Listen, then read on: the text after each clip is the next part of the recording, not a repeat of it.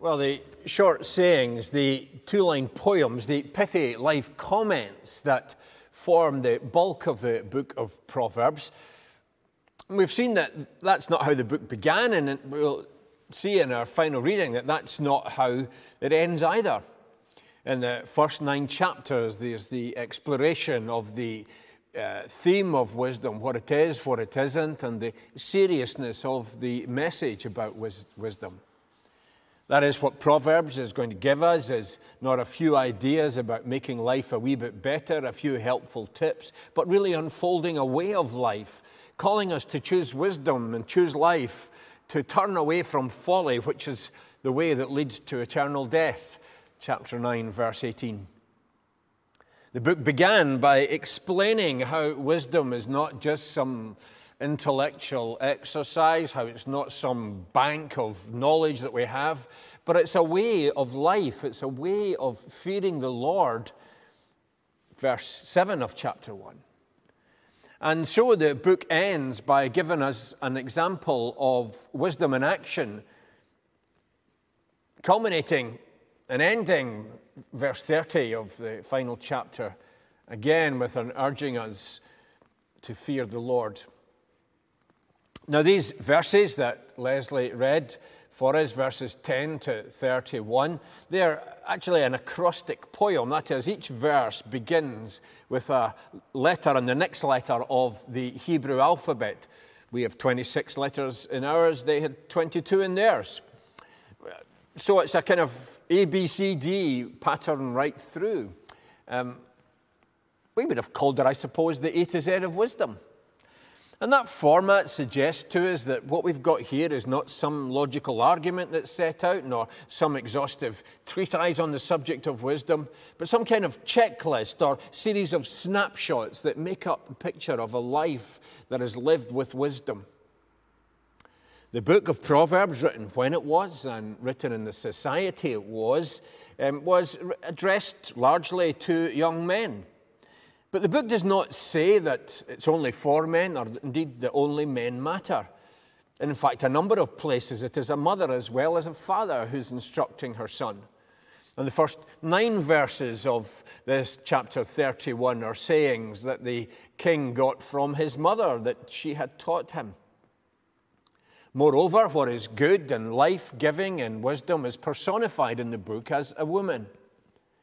And so, at the fitting crowning point, a, li- a, life, sorry, a life lived wisely, a life lived in fear of the Lord, is descri- described in particulars and specifics, and so has to be a particular or specific figure that we're given, and it's a woman. Who,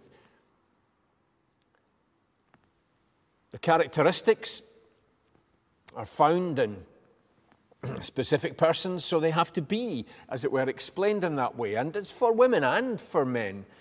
Um, just as we wouldn't say, because this is someone who has servants, um, that uh, it's, it's not for poor people.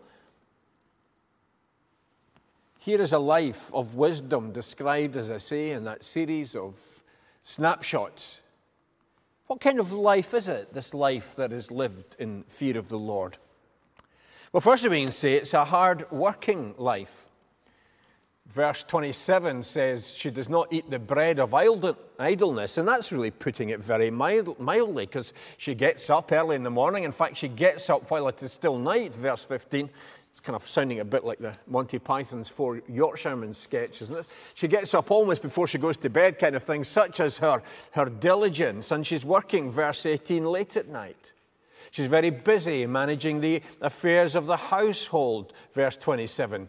She buys in the raw materials, verse 13, and from these, verse 19, makes the family clothes, and then makes, verse 24, other goods that she can sell. And from the proceeds, she makes wise investments, verse 16. And even if she is hard headed in business, she is not hard hearted, but she's generous towards the needy, verse 20, and manages even to fit in, verse 25, some homeschooling as well. Wow. Clearly, nobody, male or female, is going to do all of these. Seems, for one thing, as though she's not left anything for her servants to do. And the work that she's doing is not simply just dull, repetitive stuff, but she's creative. She evaluates verse 18. She sees opportunities and possibilities. But as well as it being a hard working life, it's a life of service towards others. The family she is providing for and teaching, the servant she is overseeing, the needy are remembered. She is caring about and for others. What she is making is for other people to eat, other people to wear. And she does it all, verse 13, with eager hands. She's not someone that you have to drag a favor out of, not someone who's going to say, Well, have you asked everyone else first before you come to me? There is no, do I have to? No, she's eager. And she's not going to be waiting for you to do something back to and for her. It's a life that is turned outwards towards others. And she's serving her Lord in all spheres, in all areas of life. Did you notice? It's a life lived in fear of the Lord. And we're given then, because of that, a picture of a God centered life, and none of it is an especially religious activity. Here is godliness wearing working clothes. Here's Christianity in a boiler suit, except that she's a bit, probably a bit too upper class to be wearing a boiler suit. Much later in the scriptures, the Apostle Paul says to those working in households as servants in, in Colossians 3, he says, Obey your earthly masters in everything and do it not only when their eye is on you and to curry their favor, but with sincerity of heart and reverence for the Lord. Whatever you do, work at it with all your heart, as working for the Lord and not human masters since you know that you will receive an inheritance from the Lord as a reward. It is the Lord Christ you are serving. It's a similar point. In the everything of life, in the repeated tasks of daily life, in the, the getting up, the making the food, the getting clothes, the doing business, the organizing ourselves, the making sure that the young are being taught, and, and everything like that, it is God's work and God that we are serving. Not just in Colossians 3, but in many places, the New Testament makes exactly that, that point that the Lord is the Lord of all of life, and everything is to be done in a way that pleases Him. And so, if we're Christians, then we are in Christ. And everything we are and everything we do is done in that context, from that place of being in Christ. So it's a hard working life, a life for others, and a life that is serving God in everything that it's about and does. That is why Proverbs brackets everything with the phrase, the fear of the Lord. In chapter 1 and chapter uh, 31, and also as we've seen in different places as we've gone through the book, it comes as a recurring theme. We are to show honor and reverence and respect to the Lord always. We're to do that, as Paul says in Colossians 3, even when no one is looking. And so when we think that someone else is too trivial to bother with, when we think that our effort, our participation is not essential, that somebody else will do it, no. Everything, all that we are, is to be done enthusiastically for the Lord. It is all part of our response to the Lord, part of our living in His world living the life that He has given us, living the life that Jesus has redeemed us for. There are to be no untouched areas. There are no parts of life and no parts of living that God is not interested in. There are no parts of life and no parts of living that God is not concerned about. Everything is to be done. And the context as Proverbs says, in the fear of the Lord, or as Paul would say, being done for reverence for Christ. Now, how do I learn to live that kind of way? By living in the fear of the Lord, having the outlook that recognizes that the world does not owe me a living, that recognizes I am here to serve, and recognizes that it's better to give than to receive, that recognizes that what is of ultimate worth is not what I have, but who I am. and so on. Now, I want, um, in concluding this series on Proverbs, I want to say something about the theme that has gone through the whole book that the fear of the Lord is the beginning of wisdom. And I want to say something about that in relationship to verses such as 1 John 4:18 where the apostle John says there is no fear in love but perfect love drives out fear because fear has to do with punishment the one who fears is not made perfect in love so how does that verse how does 1 John 4:18 sit alongside all that proverbs is teaching Proverbs is saying the fear of the Lord is the beginning of wisdom. John is saying there is no fear in love. The one who fears is not made perfect in love. So, which is it? Is fear the beginning of wisdom, or is it evidence of not having properly taken on board the love of God? Now, the difference in what these texts are saying is not, I repeat, not to do with the Old Testament God being stern and severe and the New Testament God being more merciful and loving and more understanding. That's nonsense. There is gracious love of God in the Old Testament, there is severe judgment from God in the New Testament. There are not two gods or even two different faces or sides of God that we get in Old and New Testaments. Rather, the difference between the fear of the Lord is the beginning of wisdom and perfect love drives out fear is to do with the nature of fear itself, or rather to do with two different kinds of fear. The fear of the Lord that Proverbs commends is a fear that is mixed with love, that exists with and alongside love. We do not fear God because He is unpredictable, so that we're not sure how we're going to find Him each day. We do not fear God because He's inconsistent, and one day he's as nice as anything, and the next day he's spiteful and vengeful.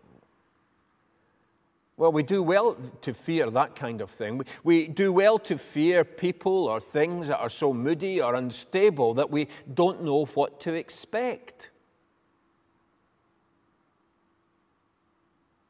But that's not what the fear of the Lord is that Proverbs is speaking about.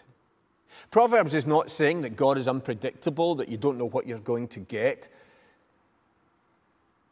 Rather, it is saying that God is predictable. We can trust Him.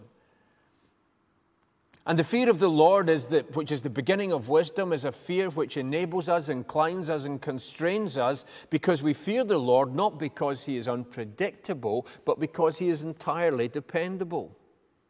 And so we know His principles. We know something of the depth of His love. We know something of what He's done for us in Christ, and we don't want to let Him down. We don't want to disappoint Him.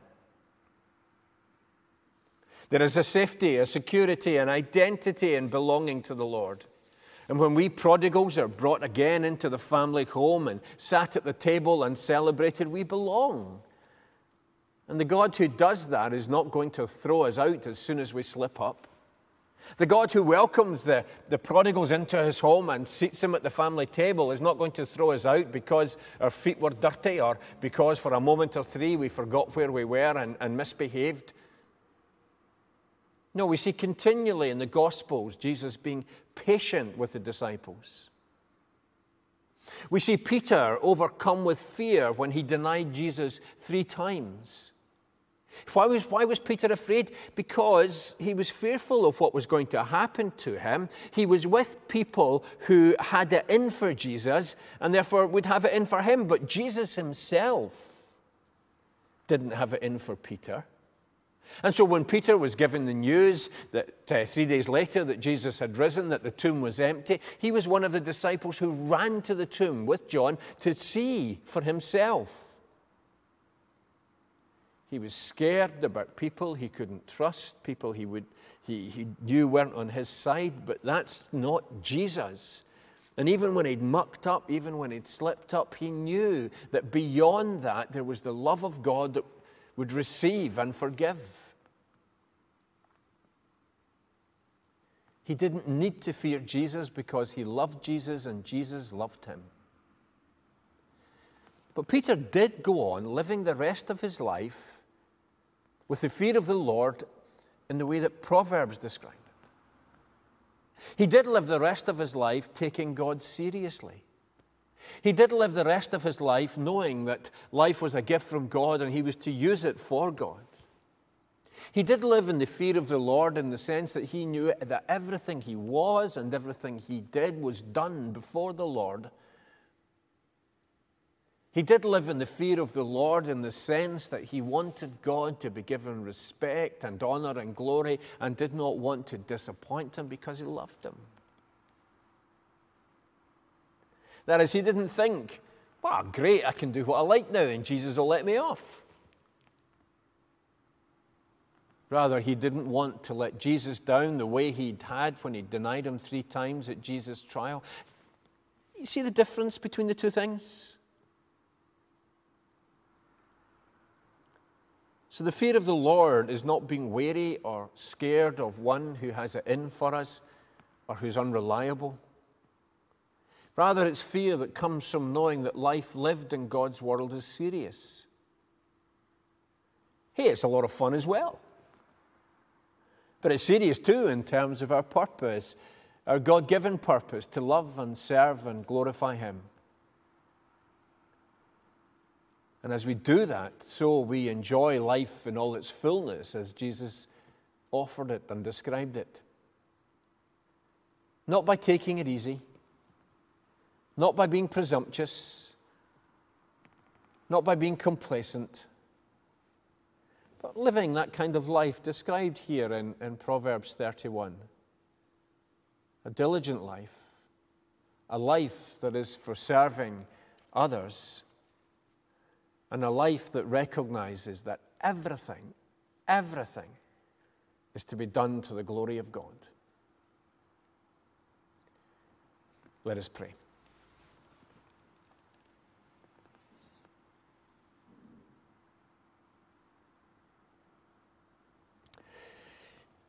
Gracious God, sometimes we want life to be in different compartments.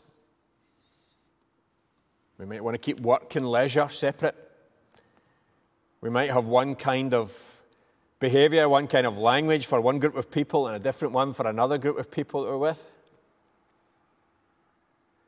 We might want the religious bit to be over here and the, the rest of life to be over there. But Lord, all of life is lived in your world. All of life is lived in your creation. All of life is lived before Jesus, who lived, died, and rose again for us. So help us to bring that healthy fear of the Lord into our whole lives, into every aspect of our lives. Help us to move beyond, to do away with the unhealthy fear of the Lord, the, the one that's based on not being able to trust and rather help us to understand, as John says, that perfect that love casts out that kind of fear. In fact, that kind of fear dishonors you by not trusting you. So help us to trust and help us to engage fully in life lived for the glory of God. For Lord, you deserve every atom of glory. In Jesus' name, amen.